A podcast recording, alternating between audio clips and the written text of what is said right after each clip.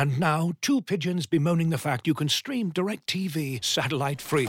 Hey, Frank, a little birdie told me you don't need a satellite dish to get DirecTV. What's little birdie? Was it Jimmy the Sparrow? It's a figure of speech. Point is, you can stream DirecTV over the internet now. Oh, sure. Next, you're going to tell me those big birds are made of metal and filled with people, right? you mean airplanes? Stream DirecTV without a satellite dish. Visit directv.com. High speed internet service required. Terms and restrictions apply. The Athletic. Instead of taking up that gym membership that you wouldn't use even if the gyms were open, how's about subscribing to The Athletic for just £4 a month as a New Year's resolution? You'll get unrivaled football coverage with analysis and in-depth features from the very best writers around, exclusive Q&As with Athletic staff and ad-free versions of all of The Athletic's podcasts including this one. Find out more and sign up today at theathletic.com slash totally.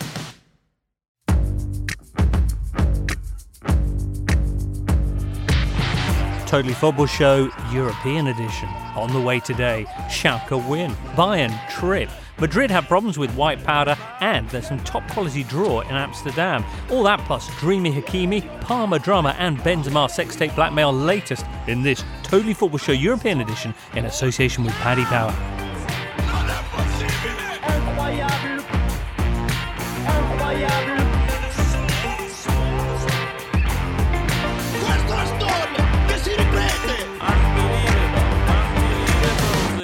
Hello, listener. Hey, thanks for joining us, by the way. It is Tuesday, the 12th of January 2021, but you knew that. And I'm James Richardson. Probably you're also across that. Uh, and I'm joined by the regular gang. Hello, James Horncastle. Hello, Julien Laurens. Hey, Alvaro Romeo.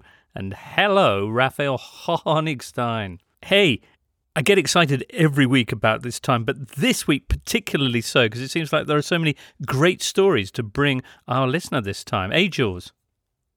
Yes, they are. I mean, certainly in France, it was a, a really good weekend where Lyon had the winter champions, which is good.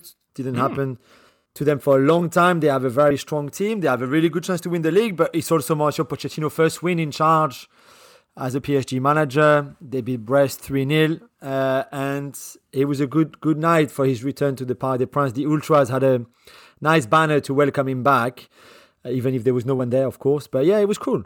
What did the banner say? Uh, 18 years later, because obviously the when he left the club was 18 years ago, mm. it's good to have you uh, welcome back, captain, uh, because obviously he's left as a PSG captain. Oh, that's nice. I hope you've got something left over for your moment of the weekend there, Jules, because. Uh, I thought that was it. That wasn't the moment of the weekend yet, but it's going to be ah. very shortly. It was just a general appreciation of what a huge weekend, I mean, particularly in the Bundesliga. But I tell you what, just to just avoid any other kind of premature spaffing of, of, of top top events this weekend, let's get your moment of the weekend. Let's start with Rafa, though. Rafa. Well, difficult to choose from because we had many big moments in, in Germany. I think it has to be Schalke winning against Hoffenheim, though, especially the first goal from Matthew Hoppe, hat trick mm. hero from the US of A, uh, avoiding that Tasmania Berlin record of 31 games without a, a, win. Schalke ending their run at 30, courtesy mm. of that win. It was a Hopper finish for Schalke. James your moment of the weekend? Well, I liked listening to Simone Inzaghi, the Lazio coach, who had lost his voice to such an extent uh, that Rino Gattuso, uh, the Napoli coach, who was basically waiting to be post-match interviewed, he'd also lost his voice and said that they uh, they both sounded like Serse Cosmi, and that uh, they just had such gravelly voices by the end of uh, their games. But uh, moment of the week probably has to be Josip Ilicic's performance against Benevento. Uh, his teammate Luis Muriel said it was like he he he was floating uh, yeah. over all the rest of us. He was that good. He, he was balletic. Levitating, just mm. you know, on another level, James. Zen, right, super. Serse Cosmi, by the way, if you know, you know. Alvaro, what's your moment of the weekend? Well, it has to be the color of the weekend because it's been white. And mm pretty much the whole country has been snowed in, uh, especially the center of Spain, Castilla, Madrid. And the ramifications of that is probably the most interesting thing. The fact that Real Madrid uh, was, uh, or Real Madrid's plane was in the runway for four hours on Friday, waiting to take off to Pamplona. Uh, the fact that Atletico de Madrid versus Athletic de Bilbao game was cancelled or postponed as well. So I think that the controversy between what La Liga wanted the clubs to do and what the clubs should have done, probably not travel from Madrid anywhere, uh, is the is the big issue of the of the weekend. Yeah. Yeah, eight inches of snow falling in 24 hours thanks to Storm Filomena. We'll hear much more about that shortly. Uh, Julien, though, your moment of the weekend. Yeah, so I mentioned already Lyon and, and PSG, and, and maybe my moment of the weekend, which was, it came just before the weekend, but has to be Karim Benzema and this, the Valbuena sex tape story, where Karim will now have to face trial uh, for this incredible story that has been dragging on for six years now and we will have to wait another at least six months to see the uh, the trial starting, and Benzema being um, in front of the of the judges. But I just still find it an incredible story. So that has to be the moment of the week. This story never goes away. It never goes away. This story. It's like we were talking about this when we had a TV show on BT Sport. That was a long, long time ago. It feels like it's Calciopoli. That's ex- Just, that's exactly you know. what I was going to say. This is this is pure, you know, BT EFS stuff territory. this is incredible. Sorry, can I just ask? Is this a second series? Uh, the, the yeah, that's the new Netflix. The, uh, that's the new Netflix documentary. Um, because there was no, it's the same stuff. I mean, he risked five years in jail and seventy-five thousand euros um, fine.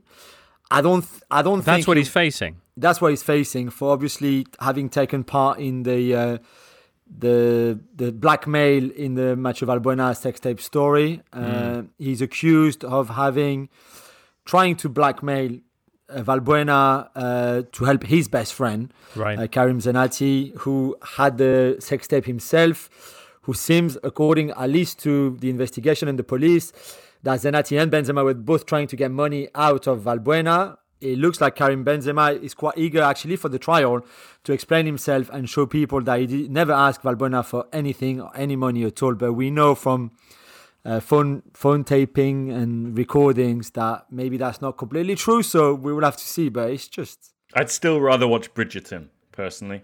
Oh, you lying! That's not true. You would not want to watch Karim Benzema facing trial for blackmailing Mathieu Valbuena for his sex tape. It's got nothing on Bridgerton. Will they play the sex tape, Jules? I I would think I I, I don't know, but Have I would you seen the sex so. tape? You're not saying no. I'll move on. The the I'll thing, move on. but the thing about it is, what was also very shocking is Mathieu Valbuena and Karim Benzema had a chat in in Benzema's room at Clairefontaine before when they were with the national team preparing for a game with France, right? Right. Then Benzema called his friend Karim Zenati, who has the video, who asked Benzema to speak to Valbuena to you know, sort it out, as they say. Mm-hmm. And then it's the way Benzema and Zenati talk about Valbuena. Poor, I mean, poor little Mathieu Valbuena, you know, little little bicycle, which is his nickname, of course. And the way the way Benzema, especially, you know, like some of the things he says on Valbuena, how he qualifies him to put him that way, or insults him even to his mate Zenati, which I think shocked a lot of people in France when when all those um, tapes were made public from the beginning, it's just crazy. I know Bridgerton is great, right. but this will be very special too, I think. Okay. I, I see a Totally Football Show Europe spin off series, the Benzema tapes. Jules, we'll talk more about yeah. that afterwards. I, th- I think I think this is definitely done our you know stuff. Okay, great. Well, uh, let's get underway with some of the football that took place over the last couple of days, and our first protocol is yes, the Bundesliga. The Totally Football Show European Edition's Moment of the Weekend. Brought to you by Paddy Power. Defences may be looking shaky at the moment, but Paddy's offers are rock solid. If one leg of your 4 plus fold ACCA lets you down, get a free bet. Max free bet £10, minimum odds 1 to 5 per leg, online exclusive, no shop bets, T's and C's apply, 18 plus begambleaware.org. Ah, spielt die Klasse durch, Hofmann! Ja! Macht das Ding! 1 zu 2! Ganz Ist geil. der eiskalt! Boah, geil. Ja!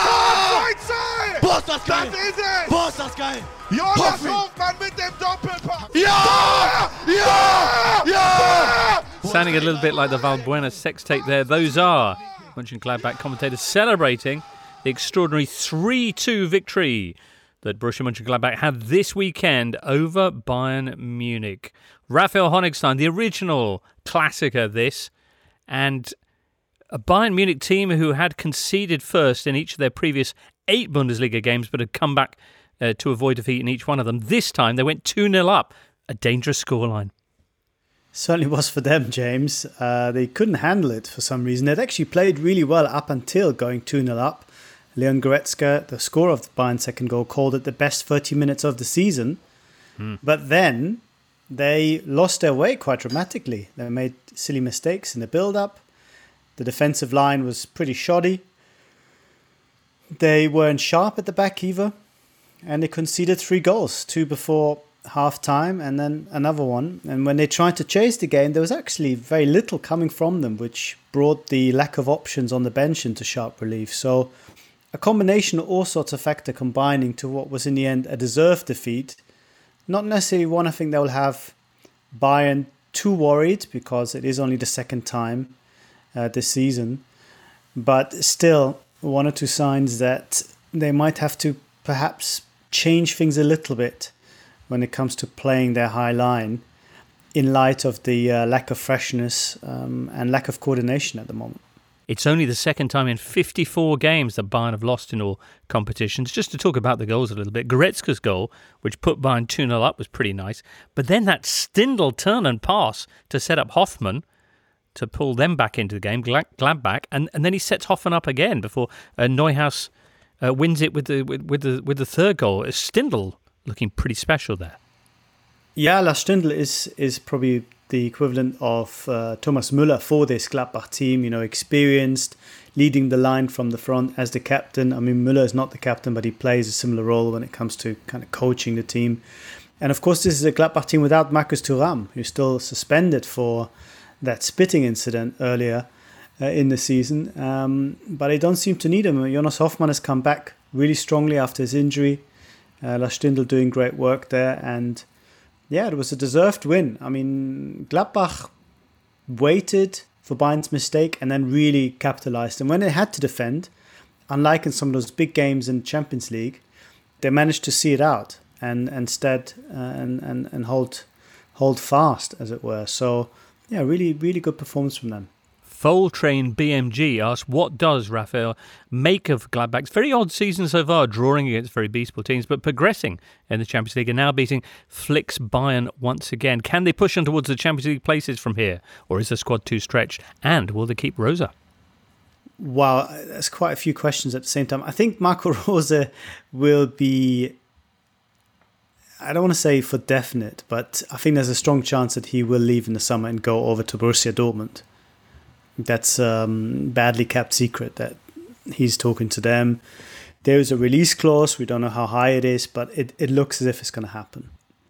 Can they push into the Champions League places? Well, they should be. Um, they finished in the Champions League places last year. They they're strong enough to target top four. The problem that they have is, of course, that with Bayern, Leipzig, and Dortmund, have three teams that are stronger than them. So it is effectively only one place they're really fighting for. And there is strong competition in Leverkusen this year, but they can still do it. Why is it that they have sort of an uneven season? I think it was to be expected with the Champions League and those huge games.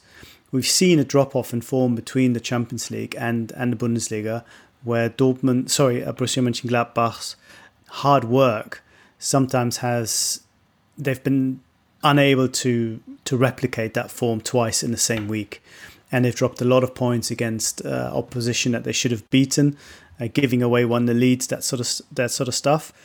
So an encouraging sign, but I think ultimately it's still going to be very very difficult to make top four again for the reasons we mentioned. They also look like they're about to get a very promising player from Ligue 2 in uh, Kouadio Kone. From, yeah, but he uh, will stay. Toulouse. He stay in France until the end of the season, I think. Still, I think uh, it's an Yeah, he's exciting signing. Very exciting, yeah. And they, Milan wanted him as well, and and Gladbach got him. Uh, one thing that I found quite uh, puzzling is the fact that after Neuhaus scored the third goal for Gladbach, Bayern didn't really create any chance or any clear chance. And I think Rafa uh, has uh, referred to this. But at the same time, why did Hansi Flick not uh, move the bench a little bit more? And, you know, uh, I think that only one uh, sub was made. Uh, Kingsley Coman came onto the pitch. Is it because Flick doesn't really trust on the rest of the players he's got in the squad? Well, that's a question that, that, that was asked of him, and he denied it strongly. He said, We felt the game was going, that I had the best players on the pitch, and there was no need to change necessarily. Um, Kingsley Coman was the obvious one. Serge Gnabry, unfortunately, was injured. He might be back in the in the cup this week, but yeah, there is there is an underlying debate, if you will, about Bayern's depth and the players on the bench not being quite of the same caliber that they had last year. Last year, in this type of situation, they would have been able to throw on Philippe Coutinho, for example.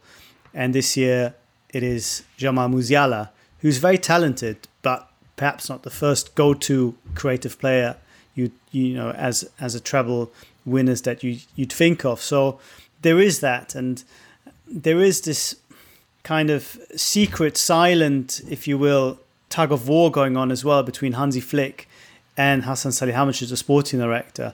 I think Salihamidzic thinks that the players that were brought in are perhaps not giving given enough chances to play. Marc Roca it, would be an example, and I think Hansi Flick seems to suggest, and I don't want to say it was a political message that he was sending, but just through deducing from you know his decision making, he seems to think that maybe those players brought in are not really the solution for the Bayern side to make them truly stronger.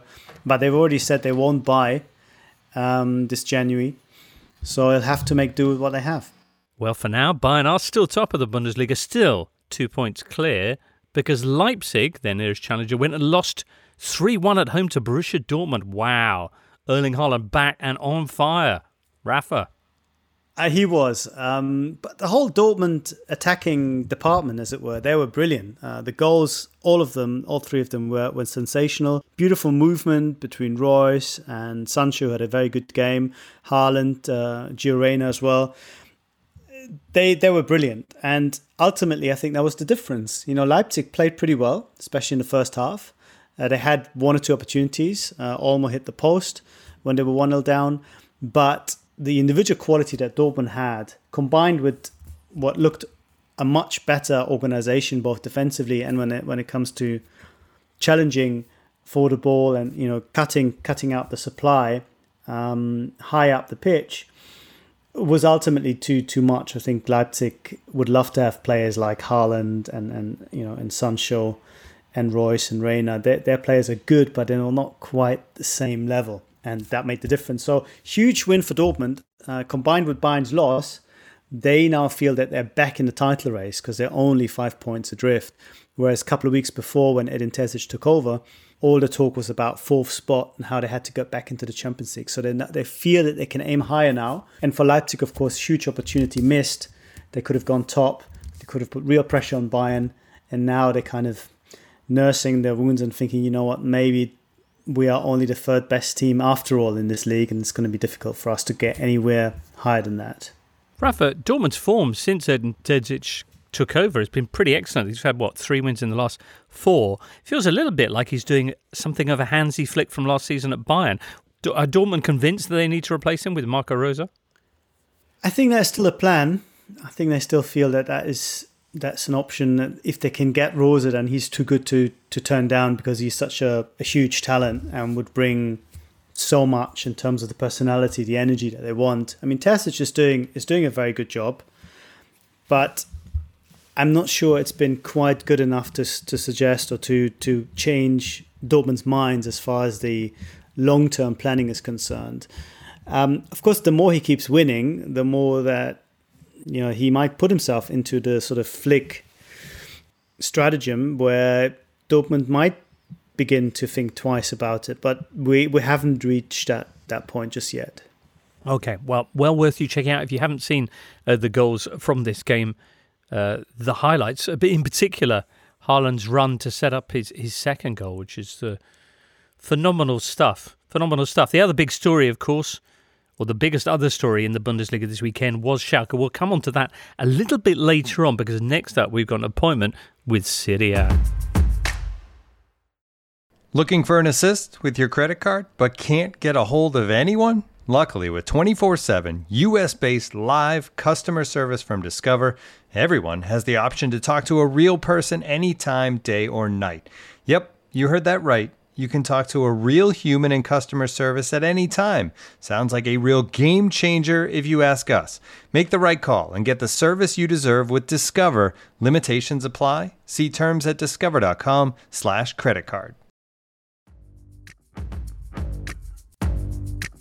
You're listening to the Totally Football Show from Muddy Knees Media and The Athletic.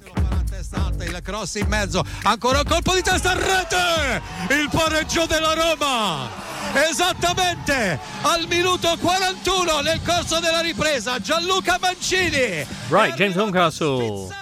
This weekend in Serie A. Big game, Roma Inter, Sunday lunchtime at the Stadio Olimpico.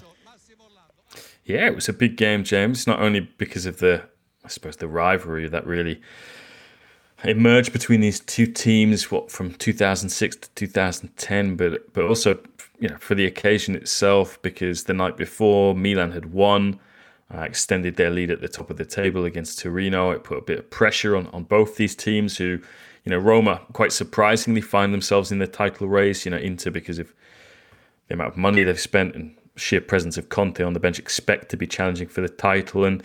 You know, Roma took the lead. They have, in the early stages, bossed possession. Uh, I'd say that Inter had the better chances all the same. Um, Pau López in goal for, for Roma, who'd lost his place and wouldn't have been playing in this game had Antonio Mirante, the veteran backup, um, been available. He was sensational. Made some great saves from uh, from Romelu Lukaku.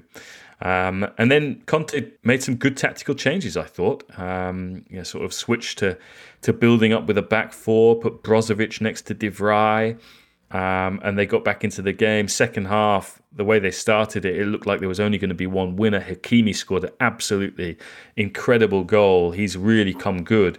Um, since December, I think that's now six in the league mm. uh, that he's got. Has he adjusted to the more tactical style in Serie A? Well, now that he's had six months to learn about this thing called tactics, Raf, which are completely foreign um, to, to German coaches, uh, where you know the Bundesliga is is, is pretty amateur uh, compared uh, compared to Serie A. He's really hit his stride, and uh, I would say that most people, when looking at uh, what happened in the in the final twenty minutes, they would say mm-hmm. when Conte brought Hakimi off uh, wasn't the kind of tactical decision to expect from such a maestro like Conte because it seemed to let Roma back into the game. Well, he, um, he took off not only Hakimi but also uh, Martinez, uh, yeah. who scored the other goal, and Vidal as well. And yeah, the game completely turned. The game turned. I think uh, Fonseca deserves some credit as well. Uh, bringing on uh, Cristante uh, in midfield, who's who's been excellent uh, when when he's played the last few weeks and uh, it was all Roma uh, for for the final 15 minutes, and they deservedly equalised. Um, Gianluca Mancini, who went close just seconds before getting uh, Roma's second goal, getting them a point. Uh, I thought Gonzalo Villar, who um, has been playing in midfield for Roma over the last few weeks, was one of the signings this time last year. He's really emerged as a, as a, as a really good playmaker uh, for the Giallorossi. Um, but ultimately, I think uh, the point is better for, for Roma than it was than it was for Inter, who had lost in midweek to Sampdoria. You know, again, this was a game where they created enough chances to win the game but didn't, and they've got the small matter of the Derby d'Italia coming up against Juventus um, nice. at the weekend. So it's it's an interesting time at Inter James because there's been a lot of speculation about the, the, the future of the ownership of the club. Um, there's uh, there's obviously a lot of speculation around the future of Christian Eriksen, who didn't feature at all in this game, um, and Conte after the game once again kind of saying, well, yeah, the difference in these games kind of comes from you know the depth that you've got in your squad, and he's got a deeper squad than anyone. He said that you know after signing Hakimi for 40 million in the summer, we didn't sign anybody, by which he means meant sign anyone for money because they brought in the likes of Arturo Vidal, uh, Kolarov, Darmian, um, and it just felt like he was kind of complaining again when yeah other other managers just get on with it with smaller right. budgets, spending less. Um, but Conte will be Conte. Right. And it was an interesting comment from Beppe Bergomi afterwards, who said you kind of need to be a ball breaker like Conte to, to survive at Inter because they are a, a club that previously has, has, put so much pressure and undermined their managers so consistently that you almost need to be just un, unrelentingly demanding. As it stands, though, uh, they are three points now behind Milan, who won uh, Saturday night 2 0 against Torino, managed by their former boss, Marco Giampaolo, of course. um, and this is before Inter take on Juventus this coming weekend. Now, Juve uh, followed up their victory midweek over Milan with a fine 3 1 win over Sassuolo. A Sassuolo who admittedly got reduced to 10 men right on half time. But uh, many impressive elements to this game and one or two worrying bits of injury news as well. Yeah, it felt a bit like a Pyrrhic victory for um, uh, for Pirlo because um, he lost uh, Paulo Dybala, he lost to Weston McKennie, although there's some optimism that he'll be available um, for for the Derby d'Italia. McKennie, who's been so good for them, although as we saw in this game, Ramsey has, has has been equally good when it comes to interpreting that role of being kind of a winger slash number ten. Um, Ramsey would score uh, in this game, the the, the go ahead goal. Um, but um, yeah, I, I, mean, for I think Juventus for, for a team that were had a man advantage for, for such a long time in this game. It, yeah, the fact that they didn't win it really until until quite late on, um, a little bit like the Udinese game, raised uh, raised some questions.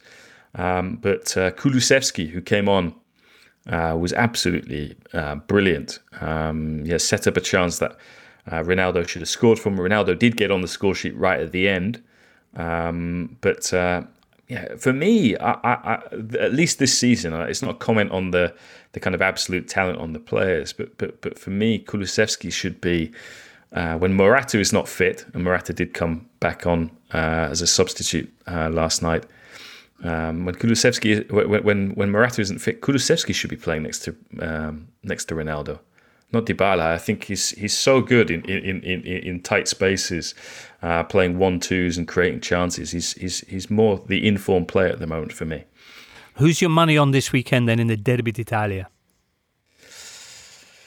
Well, this is going to be an interesting uh, question for, for Conte because um, Conte lost both of these games last year. Uh, and it was kind of surprising uh, given how informed Inter were, particularly in the, going to the first game at San Siro and, and kind of disappointed.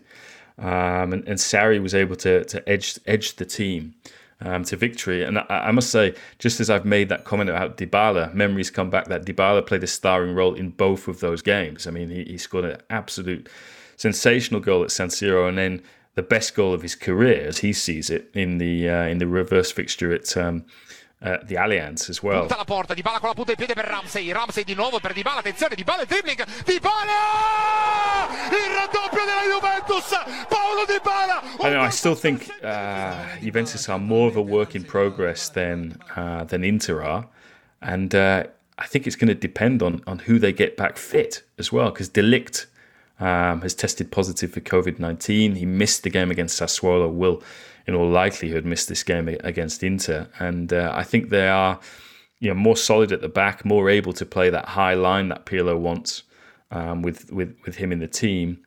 Um, so, kind of inclined to say slight favourites Inter, and boy, do Inter need. Um, I mean, they both do, because even, I mean, looking at the league table at the moment, uh, James, yes, uh, Inter have lost ground on uh, on Milan, but uh, Juventus are still four points behind Inter, albeit with a game in hand, and uh, and seven points behind Milan. So, I mean, for Juventus to, to, to still have a chance of retaining their title, they really need to win this game. Uh, Juve, who are seven points off the top as it stands, uh, by process of deduction, have Napoli and Atalanta right behind them. We'll be hearing about those two clubs a little bit later on. But restless souls that we are, next up, we're going to head across to Spain.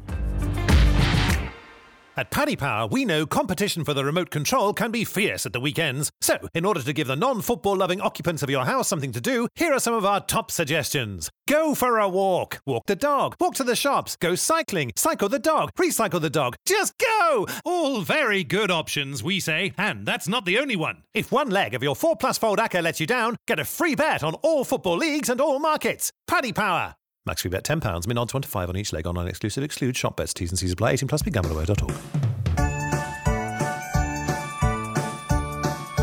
On Apple Podcasts, Spotify, Smart Speaker, and now ad free on The Athletic, this is the Totally Football Show with James Richardson. Mi hombre de nieve es feliz y está muy gordo, con la boca, la nariz, dos ojos y en la cabeza un sombrero. Alvaro Snow. Storm Filomena dumped on Spain. Uh, the most intense snowstorm in the last 50 years. Is that right? Uh, well, I wasn't there, but uh, definitely in the last 37 or 38 years, Right. I would say. Uh, Lots of snow. Yeah, and many many people, uh, James, were uh, stranded in the roads, Right. and many more couldn't even leave their houses. Uh, the roads were collapsed. So yes, yeah, I think that it was pretty, pretty, pretty strong. People skiing in, in central Madrid. Yeah, absolutely. Uh, Snowboarding as well, and uh, many people from the NHS just sending emails or uh, writing tweets asking for anybody to drive them to the hospital so they could work and uh, and you know uh, keep on doing what they have to do. So yeah, it's been it's been pretty chaotic in Spain this weekend. Let's put it this way, and also in La Liga. Right. I, I mentioned back at the start something like eight inches of snow dropping in 24 hours, and the cold is going to continue. It's predicted to hit minus 12 degrees centigrade by this Thursday. One game, only one game, was a casualty of this in terms of actually being called off last weekend. It was Atletico Madrid's game against Athletic Bilbao. Uh, Bilbao's plane to Madrid got turned around because of the heavy snowfall. Real Madrid, though, went ahead with their clash against Osasuna despite major problems in actually leaving the Spanish capital. Yes, absolutely. And uh, I think that this is pretty disheartening from La Liga, I think, because they they have been a little bit pushy as an institution uh, with some clubs, with like Real Madrid and Rayo Vallecano, Getafe. And the Real Madrid case, I think that is very illustrative because uh, La Liga advised Real Madrid to travel to Pamplona to play against Osasuna. Um, they advise them to travel a day before the game on Friday, which is fine, which is fine. Uh, and probably Real Madrid should have a flight to Pamplona on Friday morning, not on Friday evening. But this is another debate. I mean, uh, the thing is that Real Madrid plane uh, with the players inside uh, spent four hours in the runway in a snowed airport uh, on Friday evening. And by that time, on Friday evening, the Spanish authorities were recommending not to travel, not to leave home. Uh, so the plane had to be there for four hours, and when uh, it took off late in the evening, uh, it was the last plane to leave Madrid in 48 hours. Uh, That tells you that the situation was quite risky, and uh, yeah, you should wonder whether Real Madrid should have uh, taken that plane and uh, traveled to, to Pamplona in those conditions. The thing is that if they didn't travel to Pamplona, probably they would have faced losing uh, the game, uh, losing three points for not having shown up. So they were pretty much compelled to, to travel to, to Pamplona, and hence uh, Zinedine Zidane's anger, uh, not only because uh, Osasuna's pitch was not in good conditions, according to him, which, by the way, it's pretty much not true. I think that Osasuna's pitch was all right, and uh, nobody really complained about that. Even Toni Kroos, the German player of Real Madrid, was saying that the pitch was all right, and if it was bad, it was bad for both teams. But Real Madrid has reasons to complain about the fact that they had to travel to Pamplona in those conditions, and I think that Rayo Vallecano, uh, who plays in the second division, should be fuming as well because they had to return to Madrid midway through their trip to the north, to Miranda de Ebro, because the, the road was totally snowed up. And Getafe, for example, uh, who are playing on Monday against Elche, uh, basically they couldn't travel to the east of Spain, and La Liga sent cars to the Getafe players to travel to Barajas Airport to take a plane to, to Elche.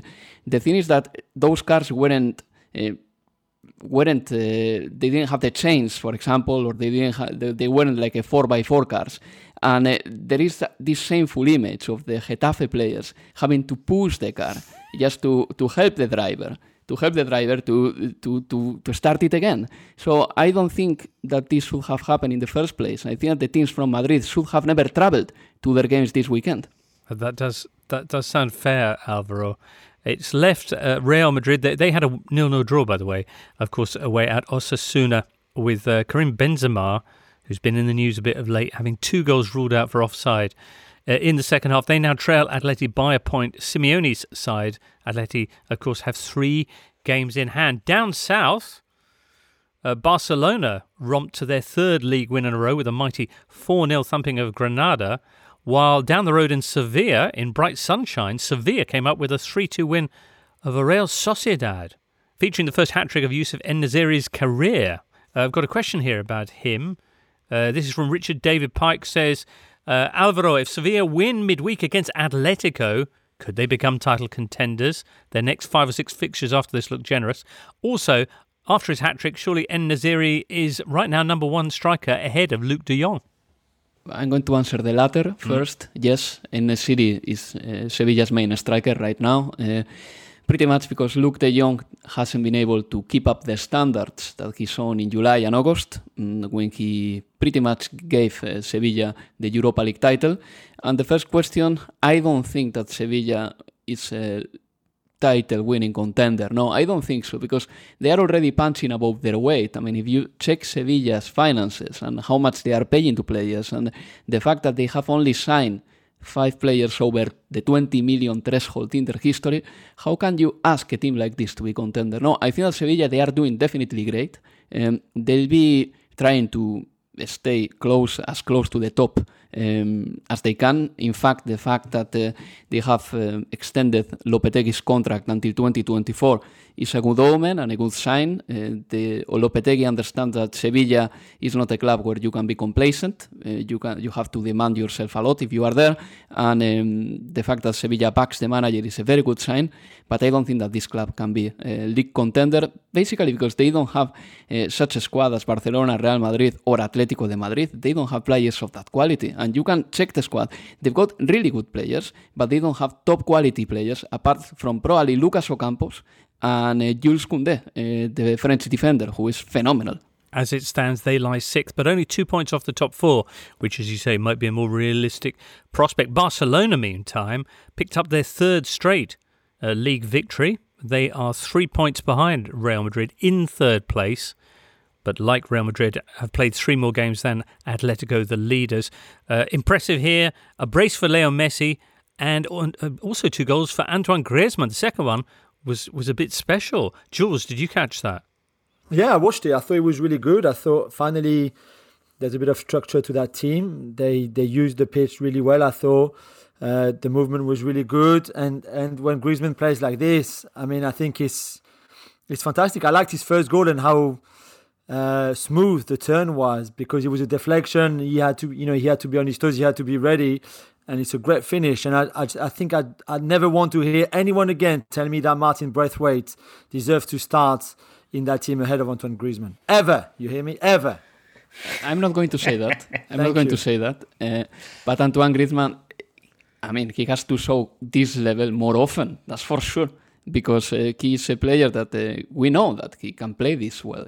And uh, against Granada, he was very good. And as Jules said, his reaction in the first goal was excellent.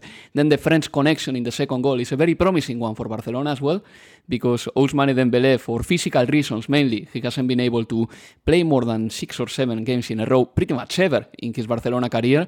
And now he seems to be physically up uh, for that challenge. And uh, the good thing about Barcelona right now is that I still believe that they are in, that in a transitional season. I still believe that uh, this season is going to be more positive than the previous one because at least Barcelona is changing and they needed to change. And yeah, it's worth lamenting uh, not having Luis Suarez or having sold him to Atletico de Madrid because the Atletico is a is a direct rival to win the league title. But uh, you know there are players like or there were players like Luis Suarez or Arturo Vidal that weren't going to give anything new to Barcelona anymore. So it's great to see that the young Pedri, Dembele, players like this, young, the future of Barcelona, they are little by little getting better.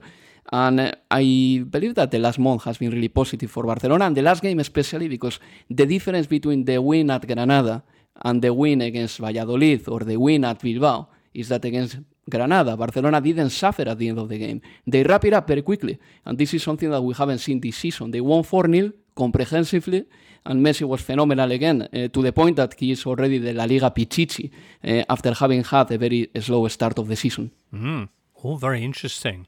Uh, a couple of other tweets that have come in. One from Aklaf Hanif, who says, I find it amazing no clubs in Spain or Italy are even a slightest bit interested in Mesut Ozil. I feel he could do well in the latter, as it seems a shame at 32 to be considering a move to MLS or Turkey.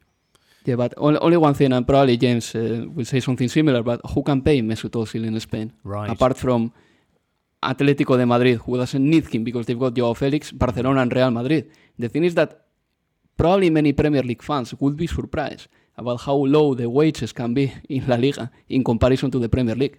What, what do you think, James? Yeah, in Italy, it's all about cutting costs at the moment. I mean, Eriksen is the kind of poster boy of that, in that this time last year, Inter paid between 20 and 27 million euro for him, and they're paying him 7 million a year net.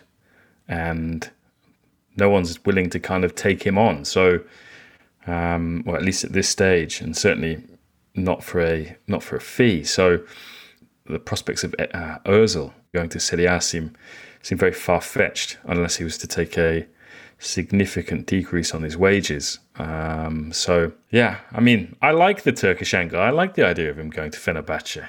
Good. Um, that would be sweet. Uh, also, in our bulging mailbag, Andrew says, Can we have a mention for Edgar Davids' interesting debut as manager of Olhanense? Olhanense. uh, this went well in classic Davids' fashion, yes? Uh, unfortunately, I missed uh, his his debut. It was a nil nil though, by the looks of it, against um, how am I going to butcher this name? Lusitano Evora. Oh yeah, yeah. That's that's that's how Yeah. you say it. Yeah. That's how I say it. Okay, great. um, he got sent off, um, so he'll he'll miss their next game, James. Which you know, as an Against avid f- as an avid fan of uh, the Campeonato de Portugal Prio, um, they will be uh, resuming uh, the championship um, on the uh, well Wednesday next the week. 20th. Clearly, Oh, no, no, it's Yeah. Lagos, isn't it? Down in the Algarve. Wednesday, Lagos. Yeah, after that, Big they've got Big game. Peñalolvense. Huge game. Yeah, that's that's that's huge. They'll miss they'll miss Davids on the sideline. Um, Uh, although well, it depends how um, long he'll be banned for, whether he'll be back for the Peñalolvense game. But Yeah, tactically, well- already tactically, you could see what he wanted to do. What was it he wanted to do? Get home early. Get in the shower early. Anyway, sorry, listener, that's really, really shoddy. And uh, the Portuguese third division deserves better. We'll be uh, up to speed next time we touch on Edgar Davids' uh, burgeoning career down there. But on the subject of Dutch and football, next up, let's get a brief window into the wonderful world of the Eredivisie with our pal Michiel Jongsma. This is the Totally Football Show, part of the Athletic Podcast Network. Michiel, thank you so much for joining us. Good afternoon, James. How are you doing? Very, very well, thank you. So, top two this weekend, excitingly coming together in the Eredivisie, Ajax against PSV, and it was a bit of a cracker. Yeah, absolutely. Uh, I mean, it, it is always the biggest game uh, in, in Dutch football when it comes to competitiveness. From a historical point of view, it's Ajax Feyenoord, but these two teams have dominated the, the Dutch landscape over the last uh, few decades, and uh, both look in really good shape at the moment, uh, especially PSV, uh, who were surprisingly taking a 2 0 uh, lead as well in, in, in the Amsterdam Arena, or the Johan Cruyff Stadion as it is called now. Uh, but for some reason, they couldn't really hold on, and it finished in a 2 2 draw, which leaves the title race wide open. Mm. Four teams within three points now at the top of the Eredivisie. One of the reasons that they couldn't hold on was Ajax dusting off their brand new signing, Sébastien Haller, picked up from West Ham. This is a move which has caused some surprise among observers of West Ham's season so far. Does it make more sense to you over there? Yeah, absolutely. He's been tracked by Ajax for quite some time. They've talked with him uh, even when he was still at Utrecht. Uh, he, he made his name in Dutch football a few years ago at Utrecht with uh, current Ajax manager Erik ten Hag uh, being his manager, so the two know each other really well.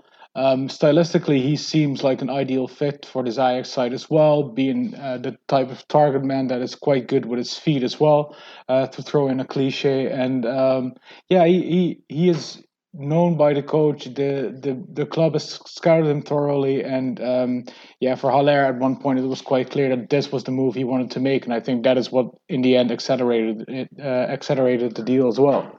Mm. Yeah, oh, he's, he's possibly happier there than he was at the London Stadium. So, and he, he was actually involved in the in the goal which brought Ajax level from from two 0 down, coming back to draw two two this game. He, he I think he set up Antony for the Yeah. for the equaliser. Yeah, he did, and overall he was a, he was a bit rusty, but I think you could uh, instantly see the type of impact that he will be able to make at this Ajax side. Ajax don't really have that type of player at the moment. They have Klaas-Jan Huntelaar, of course, but I think he's 37 now. Uh, so and he, he will uh, finish his career after the season.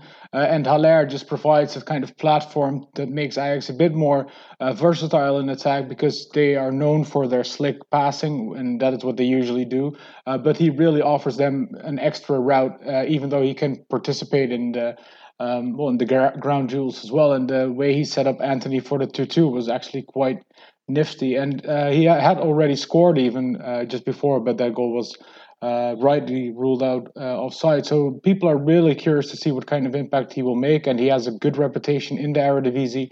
Uh, so yeah, I mean that that's for Ajax is typically one of those signings where they feel like they have a, a proven striker with uh, with a good pedigree, uh, still um, approaching his, his his top years as well. Um, and the fact that he can do it um, in the bigger games is, is not really a surprise because, as Rafa probably can can tell you, he was quite magnificent at Frankfurt in the Bundesliga as well.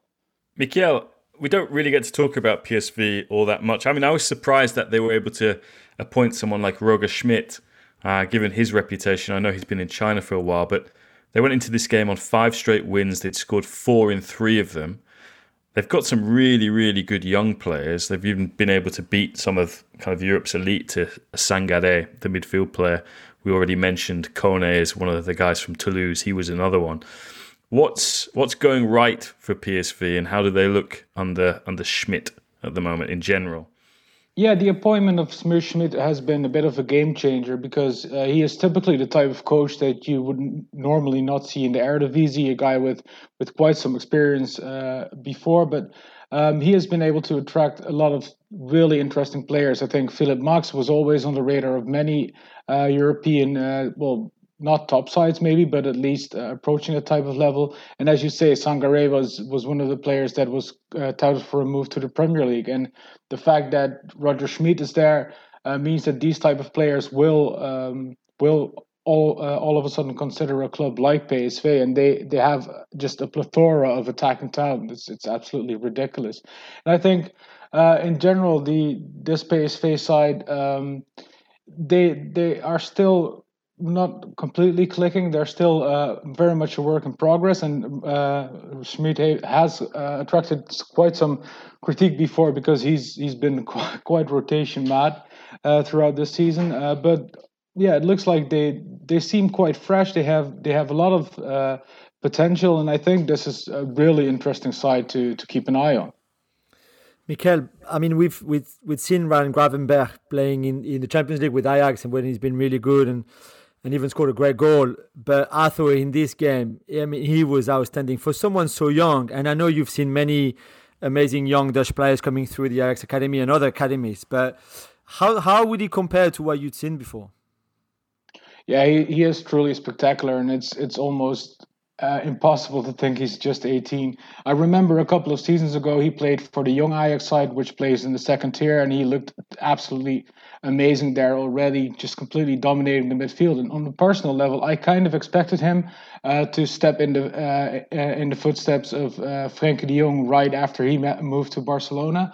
Uh, last year he, he did struggle a bit uh, with with the step up, but this season he seems so incredibly comfortable and. Yeah, but I, I think he's one of the most amazing uh, midfield talents that I've seen in the league for, for ages. Right. And there Wow. have been plenty, of course, because Frenkie de Jong was there only two years ago. So as it stands, Michiel, you've got, as I mentioned, four teams in three. Ajax on 35 points, PSV, PSV, sorry, a point behind them. Then Feyenoord and Vitesse both on 32.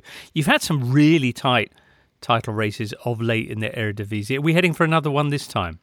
Yeah, this this one is set to be really spectacular because it's not just Ajax and PSV that are, are doing well. It's it's Feyenoord that look really solid under uh, well the the veteran of Dutch football, Dick Advocaat, who's still as uh, well fanatic about about wanting to win as as ever. Um, and uh, Vitesse have been the real surprise package with uh, with Letsch being their their manager, and he has done a really good job. And I think Vitesse are a bit of an interesting case because they're they're obviously not playing in Europe anymore uh, because of the the odd well situation with uh, Corona and everything. They've scheduled the top games all just quite late in the season. So you're going to see a lot of Ajax, PSV, Ajax Feyenoord, those type of games in the next few weeks. Uh, and Vitesse have had many tougher opponents already, so their schedule had been a bit uh, heavier than that of the other teams so far. So it's going to be really interesting. And I mean, even a, a team like AZ is only seven points uh, away from them. That's a team with five Dutch internationals at the moment. So um, I think overall the the the uh, the breadth of, of, of, quality that you have in this league is quite unique. I haven't seen that for quite a long time, although the, the gap between the top sides and the bottom half side is, is, is quite worrying at the moment. You're gagging for it, I'm gagging for it. It's Ligue 1, and here's Julien Laurens to tell us all about it. Jules, one point, un point, separating the top three. Yes, that's right. Lyon are winter champions. Uh, yes. They drew at Rennes on Wednesday night, on Saturday night. Sorry, um, they were two 0 down. They were not playing well. Right. They found they found a way of coming back to get a point that keep them at the top. Clément Grenier, their former player, uh, set Rennes up with the opening goal. Memphis Depay gets the uh, the first goal back for Lyon, and then he sets up uh, Jason Denayer for the 2 2. That's now 16 games unbeaten for Lyon under Rudy Garcia. Uh, how significant is it them being winter champions? To what extent does that historically guarantee them the title at the end? No, it doesn't guarantee you anything. But usually, if you're winter champions, you you end up winning the the, the title. Um, certainly, when PSG were in that position, it usually worked for them. Uh, mm. And and Lyon, let's not forget, don't play in Europe. Uh, they will keep Memphis Depay now. Whoever comes for him, uh, I think won't be able to make a deal. I think he's happy to stay too, although he was a bit not really clear on Saturday night after the game on, on French TV about his future. But I think the club has decided now this is it. This is a this is an incredible chance for them to win the, the league for the first time in 13 years. So they have to go for it, and to do that, they need to keep Memphis because he's he's their best player. He's the captain. He's he's been really incredible this season, and they've got something really good going on the way that Lucas Paqueta has adapted, the way he's changed their game, the way Rudy Garcia, in fairness, who deserves some credit for how well they've played in the last three months, really, by changing a bit the way they, they, they used to attack a lot on the wings. Now it's, it's more central with Aouar and, and Paqueta, but still quite good on the wings as well with, with Dubois and Kone, for example. He's been he's been really good, and the way they, they play on the counter too, they they really good fun to watch, and they're really solid. I think they, they will be there until the end. I don't know if they will win it or if PSG or Lille will, will beat it to them, build them to it, but but they will be they will be there until the end. Doesn't even mention Marseille. I was coming to it. You don't. you see how you are? Jules, and what, what about Moussa Dembele? Yes. I mean, uh, yeah, how big is going to be his loss? Mm-hmm. No, he was not playing. He was not starting mm-hmm. anyway. Uh, and I hope for him that move to Atletico can can be positive in the sense that he needs to play. He was not playing enough. He was not, as I said, starting for this Lyon team. You know, he, he had um, injuries and, and stuff like that that really hampered his season. I think he's a great finisher, but he needs to find a team that will will almost play for him. And I think he can start with with uh, Luis Suarez up front for Atleti. But the problem I have is that I understand the six month loan with an option to buy but I think he will need he will need six months to adapt to La Liga and also to adapt to Simeone's football, which is very different. Even if if he's not as Simeone-esque that he used to be, he's still very different to anything he's he's known before. So I don't know how this will work, but I think it potentially could be a really good signing and could be a good move for him if he plays. If he's again on the bench a lot and just coming on for 15, 20 minutes, I don't think that's going to help him. That was the case at Lyon already. Lyon, as it stands, one point then ahead of Paris Saint Germain and Lille. PSG this weekend getting their first win for Pochettino in his first home game in charge, uh, beating Brest 3 0. Lille, meantime, who are behind them on goal difference, had a 1 0 victory against bottom club Nîmes. Monaco moving up to fourth. Jules, they had a 3 0 victory against Angers, who face PSG next. What about Raymond Domenech, Jules, at Nantes? Yes, they, they, they drew, which is the second draw in a row now since he took charge. Um, it's good that they scored. They didn't do in the first game. It was it was not great to be fair, and and Montpellier were a bit disappointing, although they took the lead. But without Téji Savanier, it's not the same Montpellier team. But for Nantes, it's good at least that they're not losing under Domenech. I think they still need to improve massively going forward, which I'm not sure he's he can do it.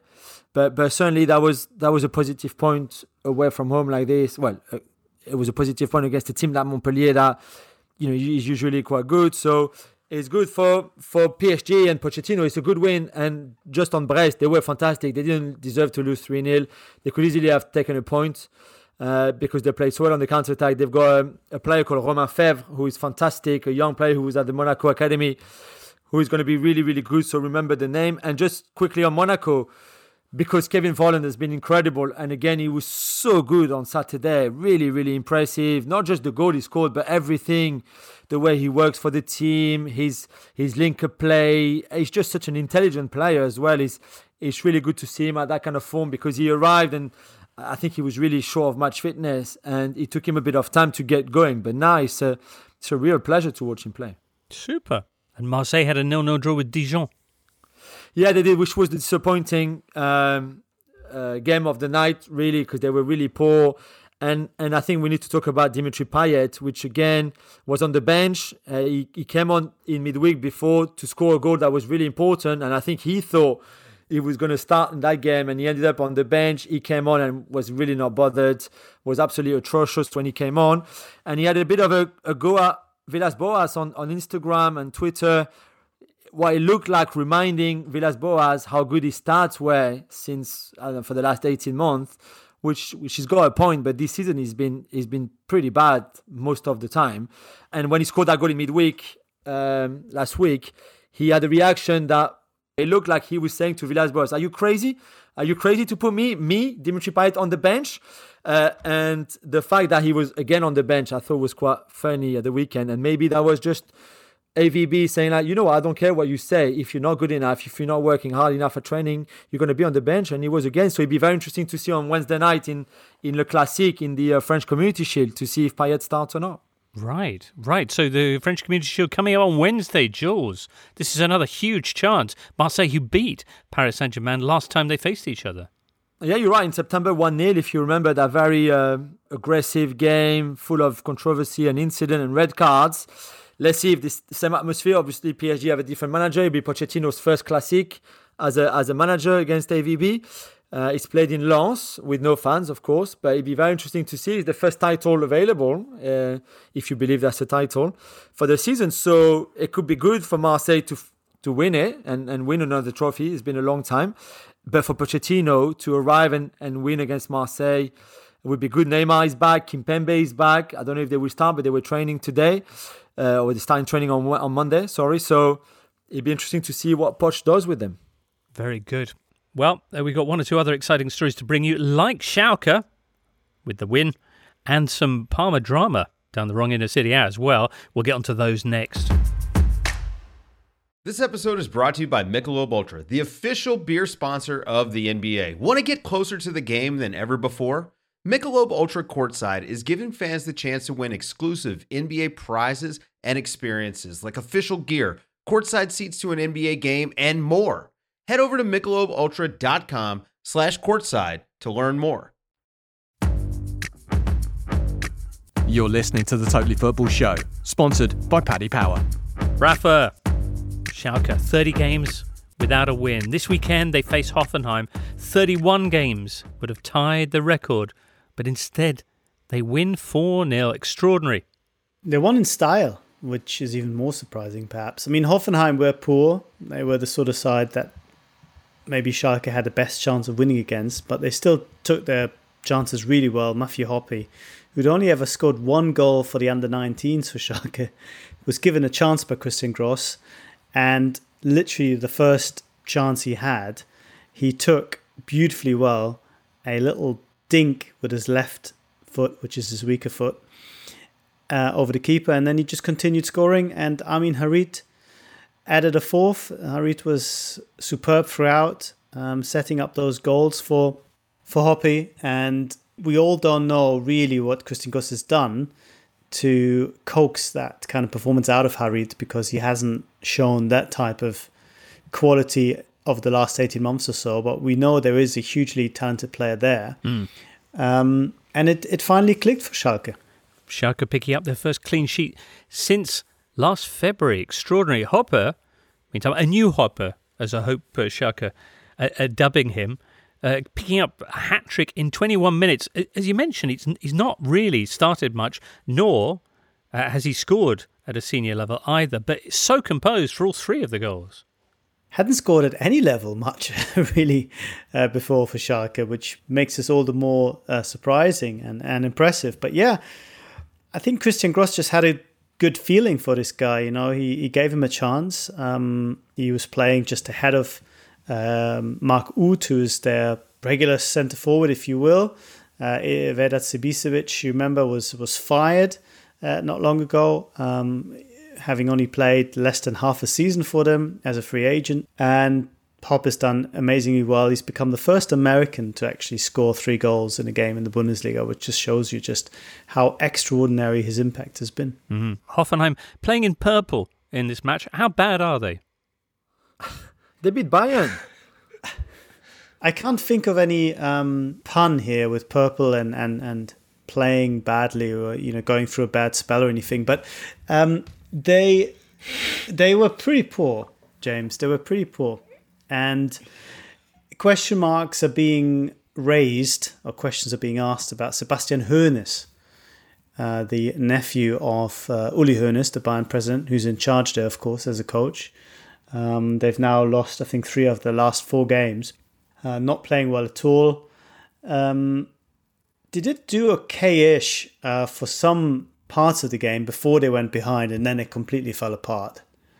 So I don't think he's he's necessarily on the line just yet, but they need to really ramp up their their output. Otherwise, um, he might lose his job. Mm. Hoffenheim currently lying in 14th place in the 18 team Bundesliga, five points above the playoff relegation or the relegation playoff spot. Now, meantime in Italy, an even more dramatic position for the uh, ever popular Parma. They are penultimate right now in Serie A, but two points off safety after yet another defeat uh, this weekend. Last week, they fired their manager Fabio Liverani and brought back James, the tremendously successful in the past Roberto D'Aversa who had left them over the summer over you know different views on investment and that kind of thing. Yeah, the sporting director who brought in uh, D'Aversa left uh, for Genoa. There was some speculation around about this time last year that uh, having worked with Antonio Conte, he was going to go to Inter. Um, and I think when Faggiano left, um, yeah, wanted to know what the the club's plans were, and uh, ultimately he was uh, dismissed after getting them up from the third division to the second division to the first division, and had uh, consolidated their place within it with a very old team. Um, in the meantime, you know, Parma sold a controlling stake in the club to uh, the Krause Group, um, who came in. Uh, they'd already basically made Fabio Liverani D'Aversa's a uh, successor. They'd already appointed a new sporting director before uh, the Krause Group um, were at the helm, and uh, and then they went and signed a load of very very young players. Um, so you have this kind of you have two extremes at Parma of guys like Bruno Alves who are uh, you know in their fifties. Um, and then you know guys like Maxime Busi, who's uh, who's probably still going to school, and uh, it didn't really mix uh, well to to make Parma competitive. So they brought D'Aversa back, um, and uh, I think they'll need to intervene again uh, in the January transfer window to keep them up because they haven't scored at home. Think in seven games, which is the worst run that a Serie A team has had in, in, in that respect since 1977. Yeah, they've lost five straight. They're second bottom, and uh, I think urgent action was was needed. So uh, I know there are a lot of Parma fans out there. Um, they'll be they'll be hoping they can turn this around because uh, it uh, has been looking bleak of late. Well, this latest defeat coming at the hands of Simone Inzaghi's Lazio, a 2 0 defeat at the Ennio Tardini. Lazio, uh, who were very grateful for the points given how they've uh, slipped out of the top four picture of late have a huge chance this weekend to relaunch their uh, Champions League ambitions and perhaps beyond uh, with the Rome derby against Roma. Uh, Roma currently lying third, Lazio eighth, six points behind the Giallorossi. Ooh, that's a big one. Yeah, it's Friday night, uh, I think, this game. And uh, it was Lazio's birthday a couple of days ago. They turned 121, which for them is always a big deal because, you know, as the kind of slogan on the back of their collar says, they are the first team in Rome. Um, and uh, they had an audience with the Pope. Um, and uh, and seem to be hitting form again as Atalanta are after the Champions League group stages are finished. Basically, now that they don't have to play um, three games a week as exacting as the ones in the Champions League, there is Coppa Italia coming. Uh, in the meantime, um, they are playing much better. Um, but uh, Roma have been in fantastic form under under Fonseca, and uh, I suppose you know the, the knock on Fonseca has been his his record in the big games, uh, and that wasn't necessarily answered at the weekend, even though he's you know he's drawn at home with uh, Juventus and Inter so far this season. I, I, suppose if you look at the context of both those games, they played half an hour against ten men Juve and didn't beat them. Uh, in fact, Ronaldo equalised when Juve were down to ten men, and in this Inter game they took the lead uh, and uh, and didn't beat them. So. He didn't win either of the derbies last year. Uh, first one was a bit of a uh, uh, baptism of fire, um, although they did draw, and then the second one they dominated, but Lazio somehow contrived to uh, to get a point after I think Pau López kind of threw it into his own net.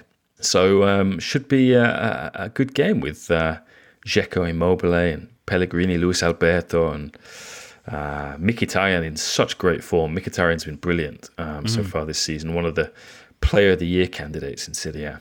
Interesting. Another of the uh, Player of the Year candidates, meanwhile, uh, featuring in probably the game we'll finish off with today, which was Benevento, managed by the other Inzaghi, Pippo, losing 4 1 at home to Atalanta. Atalanta continuing their excellent run of form. They're unbeaten since the end, as you mentioned, of the Champions League group stages, scoring loads of goals again, and all of this without Papu Gomez.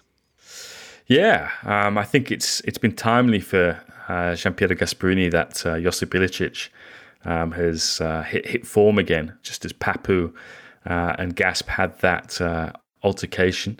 Um, the bust up in at halftime uh, in the Midtjylland game.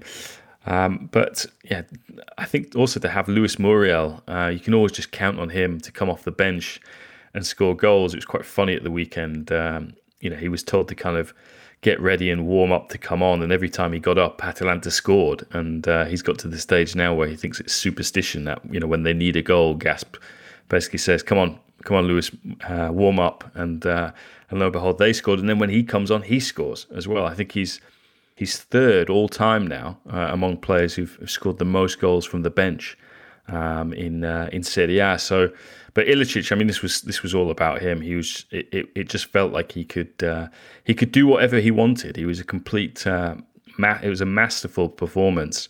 I think he had 156 touches. He hit the post, set up a set up a wonderful goal. I mean, he was he was unplayable, and uh, it's great to see because I think you know up until lockdown uh, last year, he was the best player in Serie A, and if he can get back to that level, then you know, as we're seeing across Europe, given title races are t- so tight, you know, Atalanta were the best team in the second half of last year. If they can kind of replicate that again, then they might challenge as well. Although in those days they had Papu Gomez turning out for them. This time he's more busy posting pictures of his uh, his heat map to show how his average position isn't where his manager said it was when he said he wasn't following instructions. Uh, that's all going to end well. Quick question uh, from Chewy who wants to know can Amad Diallo make an impact in the United first team this season, or is it going to be under 23s for him alongside Pellistri? This the 41 million euro signing, Amad Diallo, who's who's played what 24 first team minutes, is it? Yeah, he made his debut um, last November, so November 2019, in that 7 0, 7 1 win uh, against Udinese. Scored.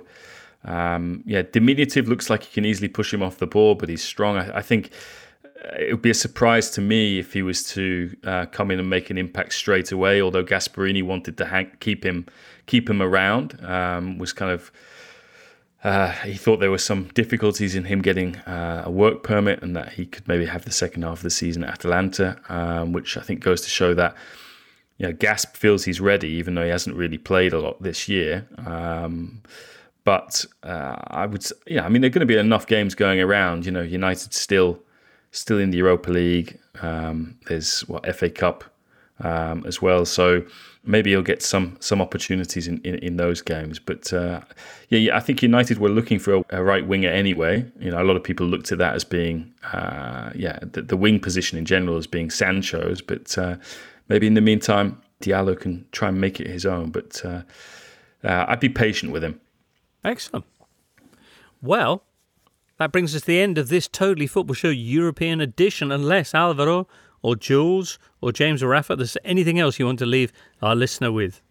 Yes, I have to say something. The Spanish Super Cup starts on Wednesday, mm. and uh, basically the first title of the season is going to be given on Sunday. And I think that the Super Cup, a little bit like the Carabao Cup in the UK, can have a revamping effect for the clubs that play it and the clubs that win it, obviously.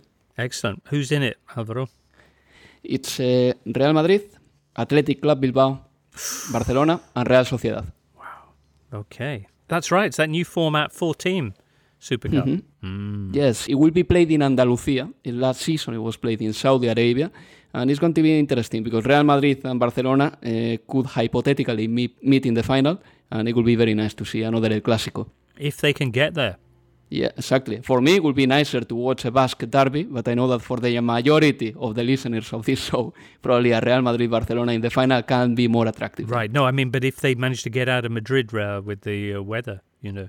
Yeah, uh, in fact, that's true. Uh, Real Madrid won't apparently uh, mm, fly to Madrid from Pamplona. They will go straight to straight to Malaga now, and uh, basically they won't be in Madrid for eight or nine days. But I think that they can do without being at home for a week. I'm sure. Excellent. Well, you'll bring us up to date on what happens there in next week's show. For now, it's many, many thanks to all of you and to producer Charlie and you, listener. It's been great being with you for the last hour or so.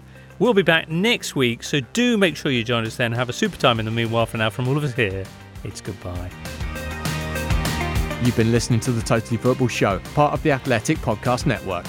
Keep up to date with everything Totally at thetotallyfootballshow.com and follow us at The Totally Show on Twitter and Insta. Check out all of the Athletics football podcasts on Apple, Spotify, and all the usual places, or listen ad free on the Athletic app. The Totally Football Show is a Muddy Knees Media production and sponsored by Paddy Power.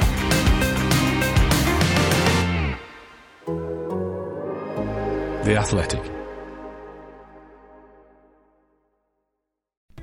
As you've probably heard by now, we've teamed up with BetMGM this season. We'll be using BetMGM lines to make all of our picks, and we'll have special offers for our listeners each week. If you haven't signed up for BetMGM yet, use bonus code The Athletic, and you'll get a one-year subscription to The Athletic, plus up to a $1,500 first bet offer on your first wager with BetMGM. Here's how it works.